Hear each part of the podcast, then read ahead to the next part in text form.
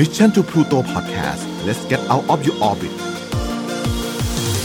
Time to play เล่นให้เป็นเรื่อง brought to you by ใหม่สกินแคร์จากสีจันสกินมอยส์ r เ Burst Series ตุ้นน้ำลึกล็อกผิวฉ่ำนาน72ชั่วโมงสวัสดีครับ มาพบกับผมนายโปรจิ แล้วก็ขอต้อนรับเข้าสู่ Time to Play เล่นให้เป็นเรื่อง ตอนที่ 57 กันแล้วนะครับ และแน่นอนนะฮะว่าถ้าเกิดว่าพอเป็นสัปดาห์เว้นสัปดาห์แบบนี้ แล้วถ้าเกิดว่าผมใส่ชุดแต่งหล่อกันแบบนี้เนี่ย แปลว่าวันนี้เราจะมาพูดคุยกันว่าด้วยเรื่องของ HP Lovecraft นั่นเองครับสำหรับวันนี้ครับไม่ใช่การเล่าเรื่องราว หรือว่าการเล่าตำนานของทวยเทพองค์ใดครับ แต่เป็นเรื่องราวของแมวฮะแมวมีความสำคัญยังไง กับ HP Lovecraft แล้วทำไมแมวถึงได้กลายมาเป็นอีกหนึ่งสัญลักษณ์ของ HP Lovecraft วันนี้เราจะมาดำดิ่งไปด้วยกัน ดังนั้นขอให้ทุกท่านนะครับ เตรียมค่า sanity ของคุณไว้พร้อม แล้วมาเจอกันได้กับพอดแคสต์ของเราในวันนี้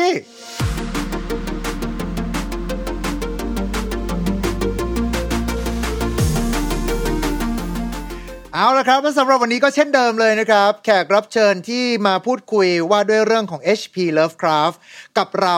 ทุกๆ ครั้งเลย นั่นก็คือคุณซิดนั่นเองครับ แอดมินกลุ่ม Lovecraft เทียนไทยแลนด์แล้วก็เจ้าของเพจ เรื่องเล่าจากข้างใต้ผืนฟ้าที่ไร้แสง สวัสดีครับคุณซิดสวัสดีครับผม มาวันนี้ เพราะว่า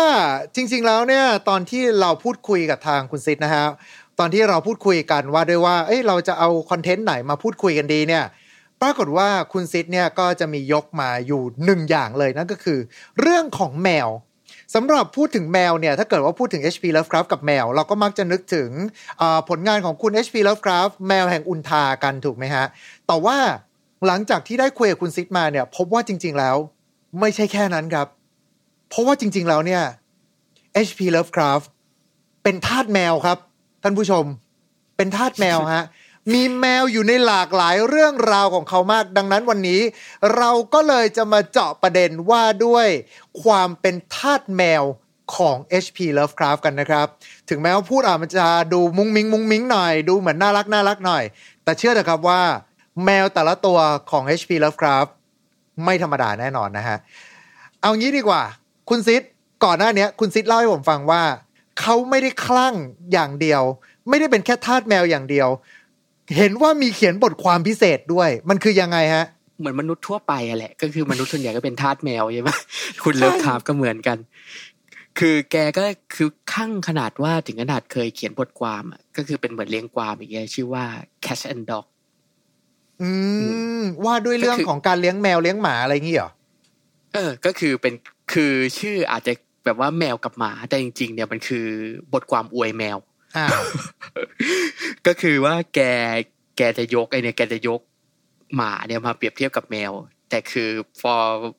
ตัวในตัวบทความจริงๆเนี่ยคือ แกจะบอกว่าหมาเนี่ยเอามาเทียบกับแมวไม่ได้เลย คือหมาเนี่ยเป็นทาสแต่แมวเนี่ยเป็นสัตว์ที่สูงส่งกว่า พูดง่าย ๆ คือ cat and dog แต่เอา dog มาเปรียบเทียบว่าจริงๆแล้วหม้าน่ะเป็นสัตว์ที่แบบว่าใช้ไม่ได้เลย ต้องเป็นท่านแมวสิ ท่านแมวเนี่ยสูงส่งยิ่งนัก อารมณ์ประมาณเนี้ยฮะ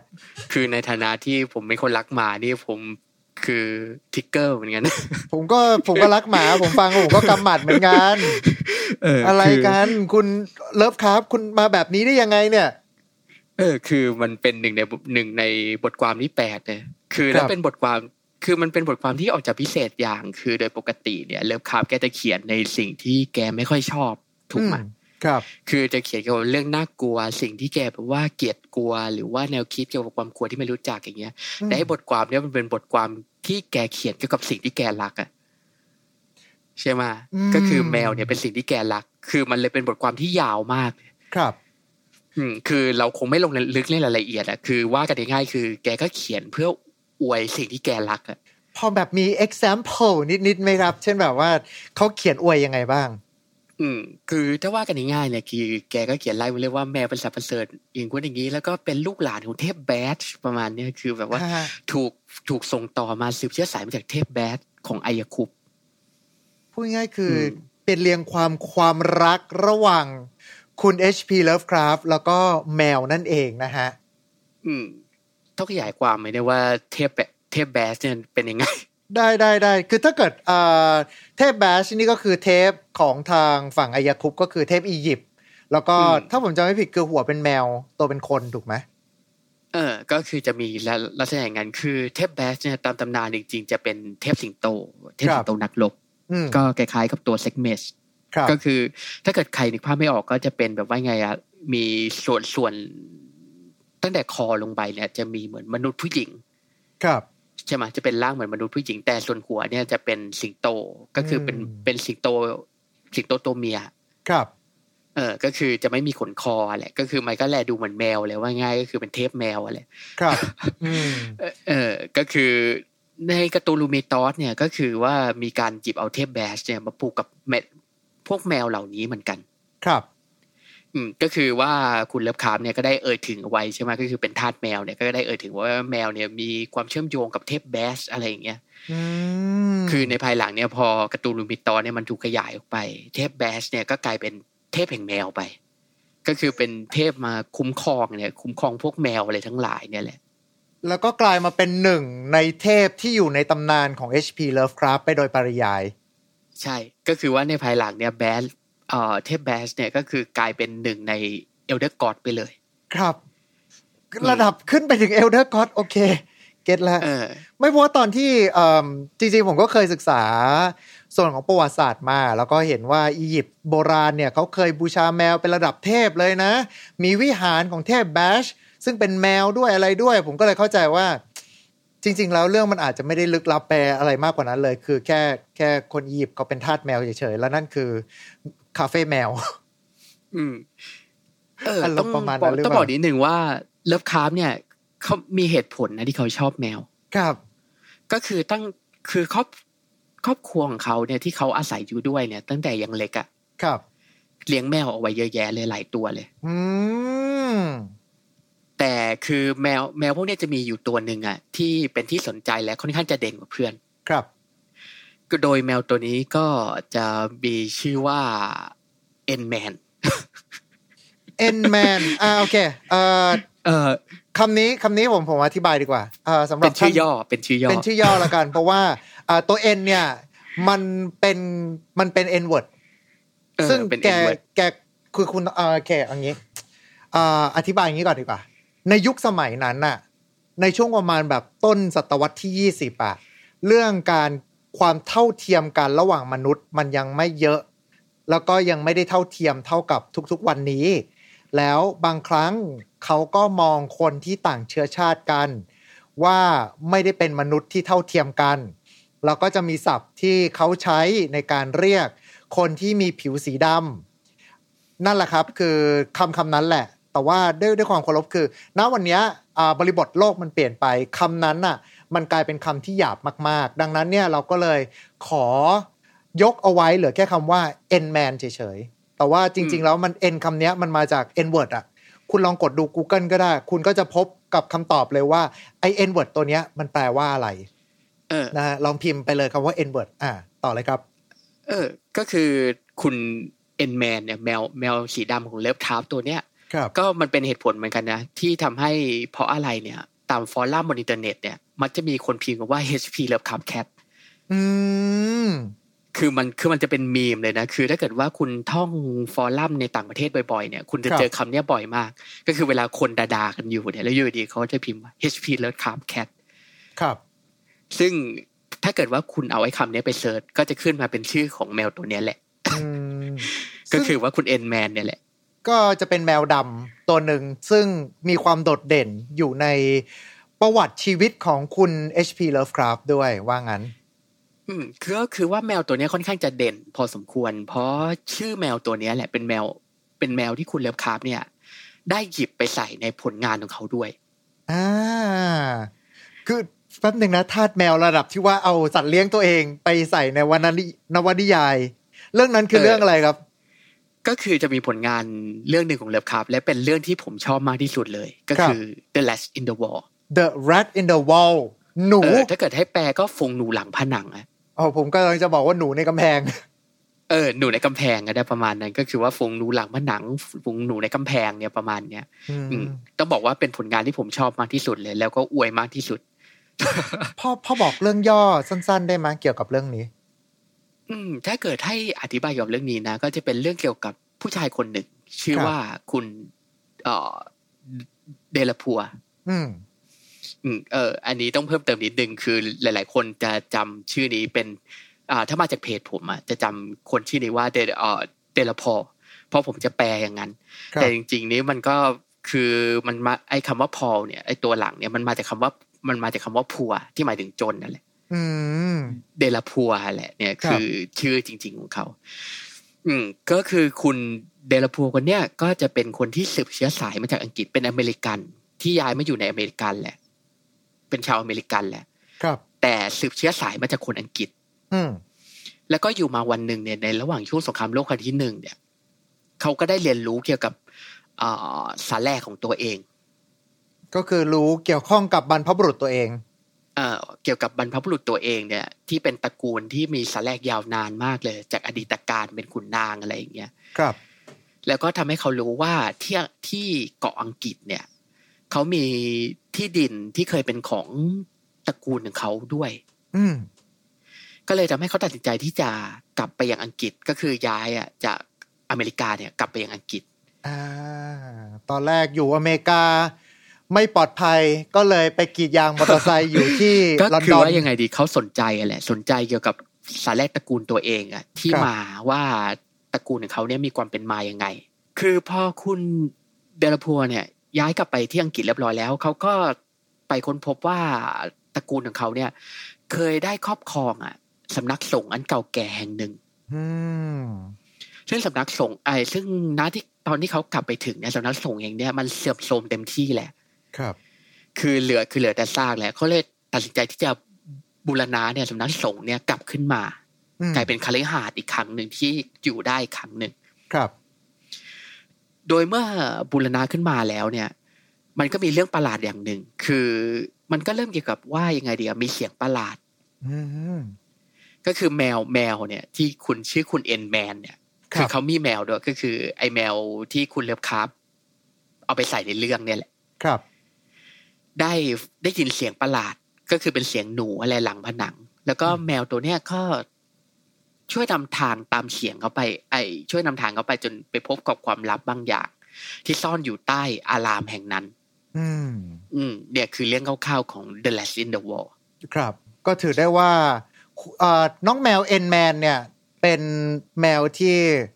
เป็นหนึ่งในตัวเอกของเรื่องกันเลยก็ว่าได้ ถูกไหมฮะอืมจะถามว่าเป็นตัวเอกไหมก็ถามว่า มีเป็นองค์ประกอบที่น่าจดจำดีกว่าครับอืมครับผมก็คือเนี่ยเป็นไอเดียเป็นแมวที่คุณเล็บครับเนี่ยเอาไปใส่ แล้วก็มีบทบาทในเรื่องครับ แต่ก็ยังไม่เด่นเท่ากับแมวแห่งอุนทานะอ่าเพราะว่าเรื่องต่อไปนั่นก็คือแมวแห่งอุนทานั่นเองนะฮะแล้วก็มีฉบับแปลไทยด้วยถ้าผมจำไม่ผิดถูกไหมอืม ถ้าเกิดว่าอย่างเป็นทางการเนี่ยยังไม่มี แต่ครับคือมันเคยมีแปลไทยเหมือนกันแต่คือมันก็ยังไม่เป็นทางการเลยเท่าไหร่อืม คือต้องบอกก่อนว่าผมไม่เคยอ่านนะฉบับแปลไทยที่เคยเขาเคยทำเนี่ย ผมกำลังรออ่านกับสำนักพิมพ์เวลาอยู่ไม่รู้จะเอาว่าเป็นยังไงเหมือนกัน ครับ อืม โดยแมวแห่งอุนทาเนี่ยเราก็เคยกล่าวถึงไปแล้วใช่ไหมใน The Dim Quest of อนุคดาตใช่ เป็นหนึ่งแต่เราในยังไม่ได้ลงในรายรายละเอียดสักเท่าไหร่ เป็นหนึ่งในเมืองซึ่งอยู่ในเรื่องนั้นแล้วก็เป็นเมืองที่ถูกครอบครองโดยแมว และแมวก็สามารถที่จะเอิ่มมีความสามารถในการรบเก่งมาก แต่ว่าเรื่องเรื่องสั้นแมวแห่งอุนทาเนี่ยคือยังไงบ้างครับ อืม แมวแห่งอุนทาเนี่ย เป็นเรื่องสั้นที่คุณเล็บคาร์บเนี่ยได้เขียนขึ้นในช่วงปี1920ครับ ก็คือก่อนเขาที่ คือณช่วงนั้นน่ะเขายังได้รับอิทธิพลน่ะอย่างรุนแรงจากนักเขียนแฟนตาซีอืมที่ชื่อท่านหลอดเอ่อดุสนีอ่าเอ่อ ซึ่งเราก็เอ่ยถึงหลายครั้งแล้ว เราคงไม่ลงในรายละเอียดกันสักเท่าไหร่อะนะครับ ขอข้ามเลยแล้วกันเพราะถ้าเกิดว่าไปย้อนกลับไปเอ่ยอีกมันจะยาว ครับ อืม เอาเป็นว่าณช่วงนั้นน่ะ คุณ Lovecraft เนี่ยเขาจะเน้นเขียนแฟนตาซีเป็นหลัก อืมคือพวกแฟนแฟนตาซีอย่างในซึ่งแมวแห่งอุลธาร์เนี่ยก็เป็นแฟนแฟนตาซีตามแบบฉบับของท่าน Lord Dunsany เลย ครับ คือเป็นแฟนตาซีเก่าๆก่อนยุคลุงโทลคีนอะ คือมันจะมีความเป็นแบบปกรณัมหรือว่ามีความเป็นเทพนิยายหน่อยหนึ่ง ครับ โดยแมวแห่งอุลธาร์เนี่ยก็จะเป็นเรื่องเล่าอะเกี่ยวกับเมืองที่ชื่ออุนทา อืมก็คือเป็นเมืองแห่งเดียวกับที่เราเกล่าวถึงไปในเรื่องก่อนหน้า อ่า ในดีมแลนด์ อืม ก็คือเป็นในดีมแลนด์แต่ณตอนแต่เรื่องเนี้ยมาก่อนดีมแลนด์นะครับโอก็อเคธิบายนิดนึงก็คือไอเนี่ยเป็นจุดกำเนิดเลย จุดกำเนิดของนครอุนทาอย่างนี้ ก่อนที่คุณเลวคราฟจะหยิบเอาไปใส่ในแดนฟันอืม โดยเมืองแห่งอุนทาเนี่ยก็มีกฎแปลกๆอยู่ คือห้ามฆ่าแมว อืมเฮ้ยมันมันก็ไม่แปลกหรือเปล่า แบบบางประเทศอย่างอินเดียเขาก็ห้ามฆ่าวัว อืมอืมอะไรอย่างนี้คืป้า ใช่ คือคือเรื่องสั้นเนี่ยจะกล่าวถึงที่มาว่า ไอ้กฎเนี่ย มีที่มาอย่างไร ครับ โดยไอ้ที่มาของกฎเนี่ยก็มีอยู่ว่าเมื่อครั้งอดีตอะตอนที่ยังไม่มีกฎเนี่ย อืมมีคู่สามีภรรยาคนหนึ่งที่อาศัยอยู่ในเมืองอุนทาเนี่ย มีนิสัยอำมหิตมากอือชอบทรมานและฆ่าแมวที่ล่วงล่วงล้ำเข้าไปใกล้กับที่ดินของตัวเอง ครับ ก็คือก็คือคนเมืองคนในเมืองเนี่ยเขาก็เลี้ยงแมวใช่ไหมตามปกติอะก็เลี้ยงแมวเลี้ยงหมา คือถ้าเกิดมีแมวเนี่ยล่วงล้ำเข้าไปในใกล้กับที่ดินของคู่สามีภรรยาเนี่ย คู่สามีภรรยาเนี่ยก็จะจับฆ่าหมดเลยวายเอามาหยิดมาก อืม ก็คือชาวชาวเมืองเนี่ยก็คือ รู้เรื่องนี้ดีก็พยายามป้องกันเนี่ยไม่ให้แมวตัวเองเนี่ย เข้าไปใกล้กับที่ดินของคู่สามีภรรยาคู่นี้ครับ แต่อยู่มาวันหนึ่งเนี่ยก็มีขบวนคาราวานจากต่างถิ่น ก็คือเป็นคนเป็นคาราวานแบบว่าเดินทางอย่างเงี้ยมาค้าขายเล่ร่อนเนี่ยผ่านมาครับแล้วก็มาพำนักอยู่ในอุนทายอย่างเนี่ยครับโดยในโดยในขบวนคาราวานเนี่ยก็มีสมาชิกคนหนึ่งที่ชื่อว่าเมเนสอืมก็คือเด็กชายคนเนี้ยก็ได้พาแมพาแมวดำตัวหนึ่งมาด้วย อืม ก็คือเขาเลี้ยงแมวดำอยู่ แล้วก็พาแมวดำเนี่ยติดขบวนคาราวานเดินทางร่วมคาราวานมาด้วยอืมมาอย่างน้ำเมืองอุนทายอย่างเนี้ยแล้วก็อยู่มาประมาณสองสามวัน ก็คือสองสองสองสามคืนนั่นแหละอยู่ดีๆอะพอเมเนสตื่นเช้ามาก็พบว่าแมวดำของเขาเนี่ยหายไป อืมไอ้แมวดำตัวนี้หายไปค้นหาเท่าไหร่ก็ไม่พบ อืมก็คือเมเนสเนี่ยก็ไปสืบสาวเรื่องราวไปเรื่อยๆเนี่ยแล้วก็ได้ยินเกี่ยวกับคู่สามีภรรยาเนี่ยที่ชอบฆ่าแมว ครับ โดยพอเมเนสรู้เรื่องก็มั่นใจว่าแมวของตัวเองที่หายไปเนี่ย ตายแล้วแน่นอนทำไมคือโดนใจร้ายจังเลย เออ คือมั่นใจแน่นอนว่าคงจะโดนสามีภรรยา ไอ้ใจเขี้ยมคู่เนี่ยฆ่าไปแหละ ครับ ก็เพราะความโกรธมากนั่นแหละเมเนสก็เลย อ้อนวอนต่อผืนฟ้าเลย อธิษฐานอืมต่อเทพบนสวรรค์ แต่อธิษฐานอะไรเนี่ย เป็นภาษาประหลาดอะไรเราก็ไม่รู้ อืม แต่อย่างไรก็ตามเนี่ยพอเมเนสได้ได้อธิษฐานต่อผืนฟ้าไปแล้ว หมู่เมฆบนท้องฟ้าเนี่ยก็เคลื่อนขยับตอบรับเลยครับต่อคำอธิษฐานของเมเนสอืมแล้วก็ในคืนนั้นเองอะขบวนคาราวานก็ออกเดินทางจากไปอืมแล้วก็ในแล้วก็ในเวลาต่อมาเพียงแค่ไม่นานอะ หลังจากที่ขบวนคาราวานเนี้ยจากไปก็มีเรื่องประหลาดเกิดขึ้นในเมือง ก็คือแมวเนี่ยที่คนในเมืองเลี้ยงไว้เนี่ย หายไป ไอ้คู่สามีภรรยานั่นแน่นอน เออ จริง ๆ เนี่ย ชาวเมืองเนี่ยก็คิดว่าตอนแรกเนี่ยน่าอาจจะเป็นฝีมือของคู่สามีภรรยาหรือเปล่าที่อยู่ดีๆแมวทั้งเมืองเนี่ยมันหายไปอืมหรือไม่บางทีเนี่ยก็ว่ากันว่าบางทีอาจจะเป็นขบวนคาราวานเนี่ยลักพาไป อืมแต่จริง ๆ แล้วก็ไม่ใช่มันเพราะมันพอเกิดสักอะไรพักขึ้น พอสักพักเนี่ยก็มีคนไปพบว่าแมวเลี้ยงเนี่ยทั้งเมืองเนี่ย มันไปรวมตัวอยู่ที่บ้านของคู่สามีภรรยา คือไปเดินวนเวียนอยู่เนี่ยแถวๆที่ดินของคู่สามีภรรยาเนี่ยโอ้โหเข้าไปแบบนั้น แล้วคู่สามีภรรยามันไม่ไล่ฆ่าแมวเหรอคุณ เออ ก็คือแต่พออยู่อยู่ดีอะในช่วงเวลาต่อมาคือไปเดินเดินวนวนเวียนอยู่เนี่ยแล้วก็ในตอนเช้าเนี่ยพวกแมวทั้งหลายก็กลับมาอยู่บ้านอือฮึในสภาพอิ่มหนำสำราญเลย คู่สามีภรรยาเขาเปลี่ยนใจแล้วก็เริ่มกลายมาเป็นคน ที่เป็นทาสแมวแล้วก็เลี้ยงแมวให้อิ่มหรือเปล่าอ่าเดี๋ยวเรามาเรามาดูกันว่าเกิดอะไรขึ้นต่อไปก็คือว่าพอหลังจากที่พวกแมวเนี่ยกลับมาแล้วเนี่ย คนในเมืองเนี่ย ก็เห็นว่าคู่สามีภรรยาเนี่ยหายไป ครับเขาก็ตามไปดูที่กระท่อม อืมแต่สิ่งที่พบเนี่ยก็น่าตกใจอย่างคือ สิ่งที่เขาพบก็คือโครงกระดูกสองล่างที่โดนกินจนเลี่ยมเลย อืม ก็คือเป็นโครงกระดูกเปล่าๆที่ไม่มีเนื้อหนังติดเลยทุกอย่าง คือเนื้อหนังตับไตไส้พุงเนี่ยโดนกินจนเลี่ยมเลยแต่โครงกระดูกเลยครับสะอาดเอี่ยมอ่องเลย อืม พวกเขาก็เชื่อว่าไอ้โครงกระดูกที่เหลือเนี่ย คงจะเป็นของสามีภรรยานั่นเอง ครับ สรุปง่ายๆก็คือว่าสามีถ้าเกิดให้แปลความง่ายๆก็คือสามีภรรยาทั้งสองคนเนี่ย อาจจะโดนน่าจะเหล่าโดนแมวแห่งบุญทาหน้าหลักเนี่ยอื้อหือจัดการ คือลุมคือคือโดนลุมกินจนตายอะว่ากันง่าย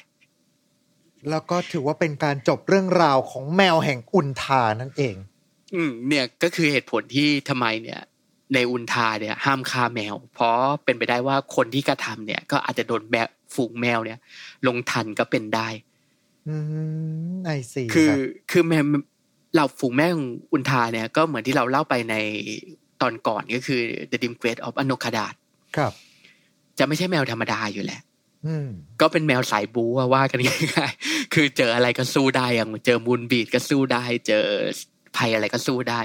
คือแมวแมวแมวแห่งอุนทาเนี่ยจะเป็นแมวที่พิเศษอย่าง คือ มันก็แทบไม่ต้องกินอะไรเลยครับคือนอนนอนตากแดดก็แข็งแรงได้ประมาณนั้นนะคือเป็นแมวเทพ อืม อืม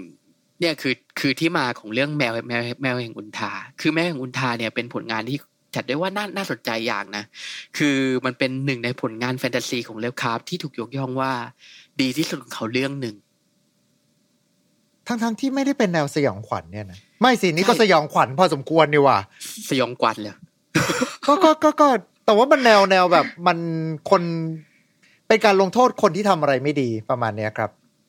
จริงๆ ถ้าว่าไปเนี่ยพวกพี่น้องกิมนี่โหดกว่านี้อีกนะอ่าเข้าใจแต่ว่าเดี๋ยวเราค่อยว่ากันอีกทีหนึ่งแต่ว่าเก็ตอยู่แหละว่าโอเค มันก็ถือว่าเป็นเป็นเรื่องสั้น ซึ่งจบในตอนแล้วมันก็ให้ความสยองขวัญหักมุมใช่ไหมหักมุมแบบจิตๆหน่อยไม่เชิงคือถ้าเกิดว่าเราพูดถึงวรรณกรรมในยุคเนี้ยเอ่อแนวเนี้ยถือว่าเป็นแนวที่ปกติมาก แต่ว่า ณวันที่มันกำเนิดขึ้นคือร่วมร่วมร้อยปี เออถึงปะไม่สิ ปีอะไรนะหนึ่งเก้าก็หนึ่งเก้าสองสองศูนย์ก็เกินก็แล้วอ่าหร้อนึ่ยงก็ร้อยร้อยกับอีกเอ็ดปีหนึ่งร้อยหนึ่งปีที่แล้วเนี่ย คือไอแนวนี้น่าจะเรียกว่าเป็นแนวที่ใหม่มาก แล้วก็ด้วยความที่คนชั่วโดนแมวกินคือมุมหนึ่งมันก็จะรู้สึกว่าแบบดูสยองขวัญแต่ว่าอีกมุมหนึ่งเนี่ย มันก็จะทำให้เรารู้สึกว่ามันก็ เออ ก็ก็ดูเป็นเรื่องราวอมยิ้มนิดนึงว่าแบบคนชั่วโดนโดนลงทันประมาณเนี้ยครับ อืม เป็นผลงานแฟนตาซีของเลิฟคราฟที่คนจดจำได้มากที่สุดเลยนะเรื่องนี้ ซึ่งผมอ่านก็ผมก็ชอบนะไอคือซีเป็นฮะคือเป็นผลงานของเลิฟคราฟที่ดีมากๆเรื่องหนึ่งแล้วก็ถูกจดจำมากที่สุดเรื่องหนึ่งคือต่อให้คุณไม่สนใจเลิฟคราฟคุณก็ต้องอาจเคยได้ยินเกี่ยวกับแมวแห่งอุนทามาก่อนว่ากันง่าย ๆ ใช่ไหมใช่เพราะมันก็ใช่ค่อนข้างที่จะดังพอสมควรเลยเรื่องแมวแห่งอุนทาเนี่ย ครับ ก็ถือว่าเป็นเรื่องหนึ่งที่ทาง HP Lovecraft เนี่ย เขาได้เอาความเป็นทาสแมว มาใส่อย่างเต็มที่ถ้าไม่นับอืมว่าก่อนหน้านี้ก็ไอ้น้องน้องเอ็นแมนนั่นน่ะ ก็อยู่ใน The Rat in the Wall ด้วย ซึ่งในเมื่อพูดถึงหนู ก็ต้องพูดถึงแมวอยู่ดี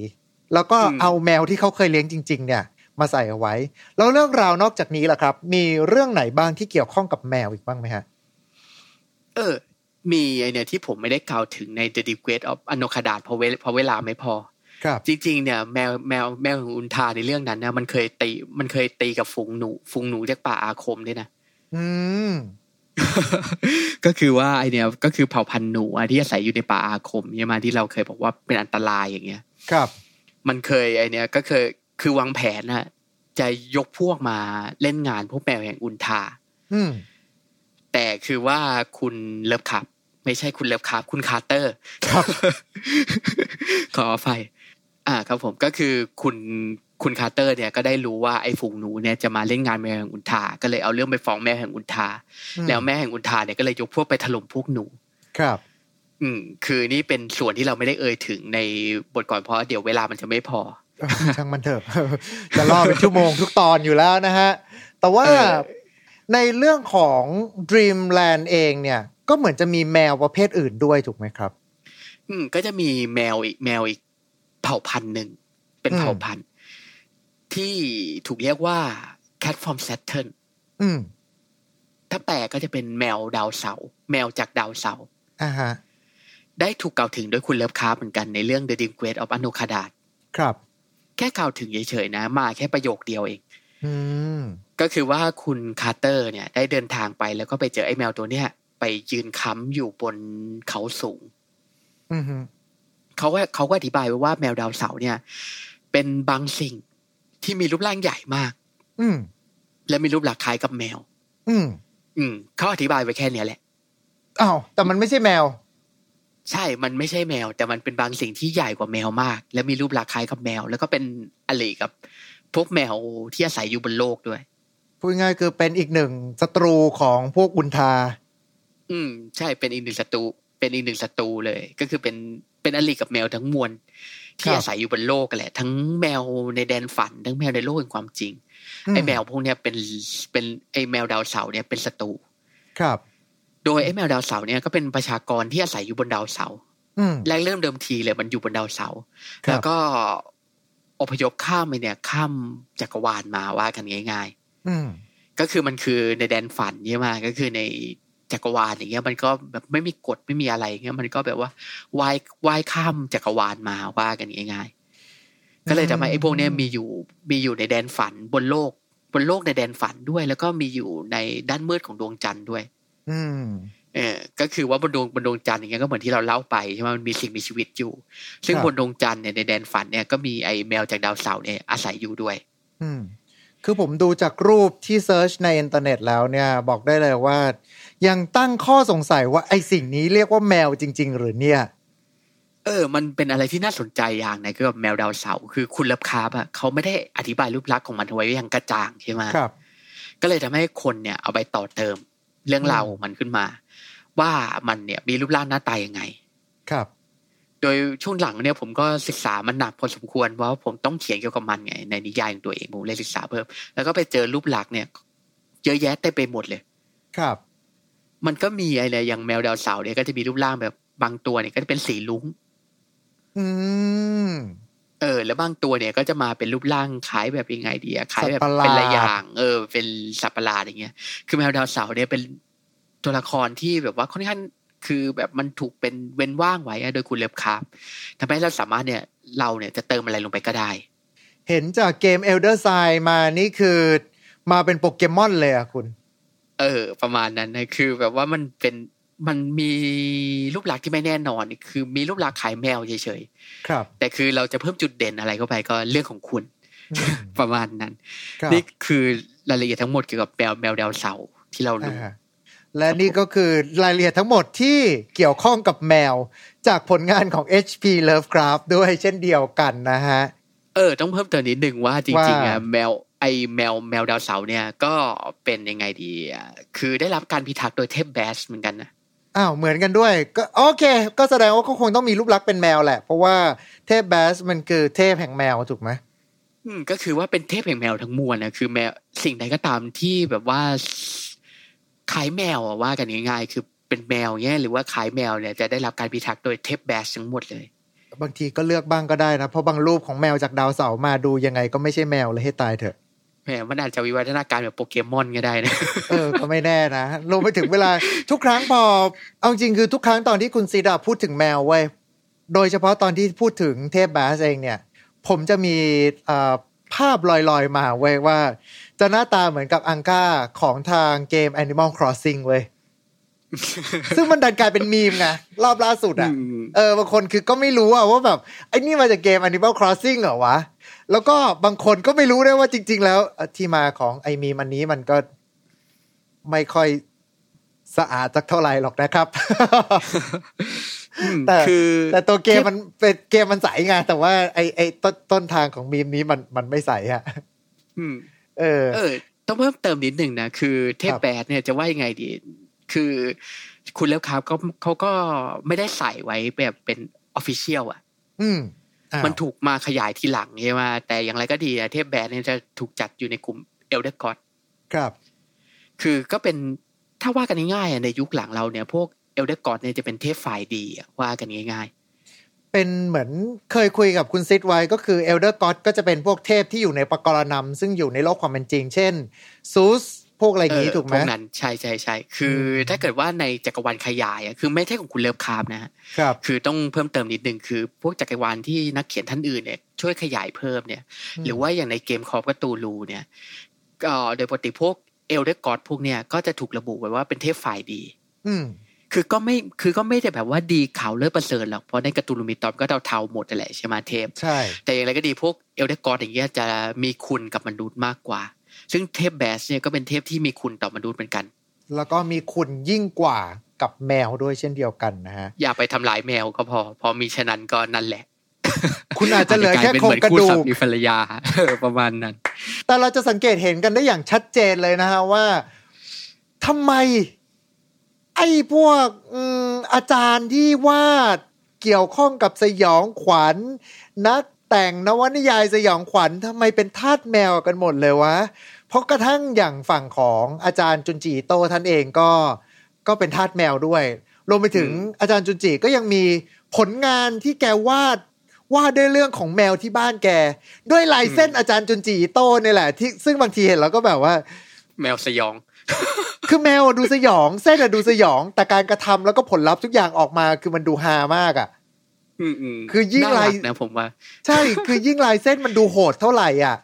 แต่พอมัน contrast กับสิ่งที่มันเกิดขึ้นในเนื้อหา มันก็เลยยิ่งแบบดูตลกอะดูกลายเป็น serious gag ดูเป็นตลกขึ้นมา ซึ่งผมก็เชื่อเองเหมือนกันด้วยว่าถ้าวันหนึ่งสมมุติว่า H.P. Lovecraft เขาฟื้นคืนชีพขึ้นมา แล้วพอเขาเห็นเขามาอยู่ในโลกทุกวันเนี้ยผมว่าเขาก็คงจะเป็นคนใสๆแบบอาจารย์จุนจิอิโตะอะอืมก็เป็นท่านน้องอีนาผมว่า ใช่ไหมเออ แล้วก็คงจะแบบประมาณนั้นคงจะแบบประมาณว่า มานั่งเห็นปุ๊บแล้วก็แบบทำไมผลงานฉันโดนเอาไปผู้ยี่ผู้ยำได้เบอร์นี้ โอ้นี่ฉันไม่เคยคิดขนาดนี้มาก่อนเลยแล้วเนี่ย อืม ถ้าว่าใช่ถ้าว่ากันตรงๆนะคือมนุษย์อะถ้าเกิดรักสัตว์อะมันจะแบ่งออกเป็นสองกลุ่ม ครับ คือคนรักแมวคนรักหมา อืมใช่ไหมแต่ก็คือว่าส่วนใหญ่อะประชากรโลกส่วนใหญ่จะเป็นคนรักแมว ครับ ก็เลยทำไอ้ก็คือว่าจะเป็นข้อสังเกตว่าทำไมคนนักนักเขียนเนี่ยสยองขวัญเนี่ย จะเป็นทาสแมวเยอะ อืมคือจริงๆอะถ้าเกิดว่า ตามไออิงตามข้อสันนิษฐานของผมเองนะผมว่าก็เพราะมนุษย์อะมันรักแมวเยอะไง อืมก็เลยทำให้เวลาเราเราจิ้มนิ้ว เราจิ้มนิ้วไปที่ใครเนี่ย ก็จะมีโอกาสเจอท่านแมวเยอะกว่า อืมใช่ไหมก็เลยทำให้แบบว่าบางทีเนี่ยเวลาเราจิ้มไปเอ๊ะทำไมนักเขียนแนวสยองขวัญมันเป็นทาสแมวหมดเลยวะบางทีอาจจะเป็นเพราะเนี่ยมนุษย์เราอะเป็นทาสแมวกันเสียเยอะประมาณนั้นอืม ก็ขึ้นอยู่ซึ่กับงว่าคุณจะทอยเหรียญไปโดนอะไร ระหว่างแมวกับหมา เออ ประมาณนั้นซึ่งคุณ Lovecraft เนี่ยก็หมกมุ่นกับแมวเนี่ยถึงขนาดแบบว่าทำเป็นในนี่เลยอะทำเป็นเรียงความออกมาเลย Cats and Dogs ครับโอเคนะครับ และนี่ก็คือเรื่องราวของ HP Lovecraft และความทาสแมวของเขานั่นเองนะครับ ก็ยังไงก็ตามวันนี้ขอขอบคุณคุณซิดเป็นอย่างสูงด้วยนะครับ ที่มาร่วมพูดคุยในวันนี้นะฮะมาเล่าเรื่องราวให้กับพวกเราได้ฟังกัน ขอบคุณที่เชิญมาเช่นกันครับผมโอเคนะครับรวมไปถึงท่านผู้ชมทุกๆท่านด้วยนะครับ ขอบคุณที่มาร่วมดำดิ่งกับเรื่องราวทาสแมวของ HP Lovecraft ไปด้วยกันนะฮะยังก็ตามสามารถที่จะพิมพ์คอมเมนต์กันเข้ามาไว้ด้านล่างได้นะครับ รวมไปถึงสามารถที่จะรบกวนอันนี้ไม่ต้องสามารถสิต้องเรียกว่าขอความรบกวนละกันนะครับ ในการที่จะกด subscribe กดแชร์ กดไลค์หรือว่ากด follow ตามช่องทางที่ทุกท่านเนี่ย กำลังรับชมกันอยู่นะครับ แล้วยังไงก็ตาม เอาไว้เจอกันใหม่ โอกาสหน้ากับรายการ Time to Play เล่นให้เป็นเรื่องสำหรับวันนี้ขอบพระคุณมากแล้วเอาไว้เจอกัน สวัสดีครับ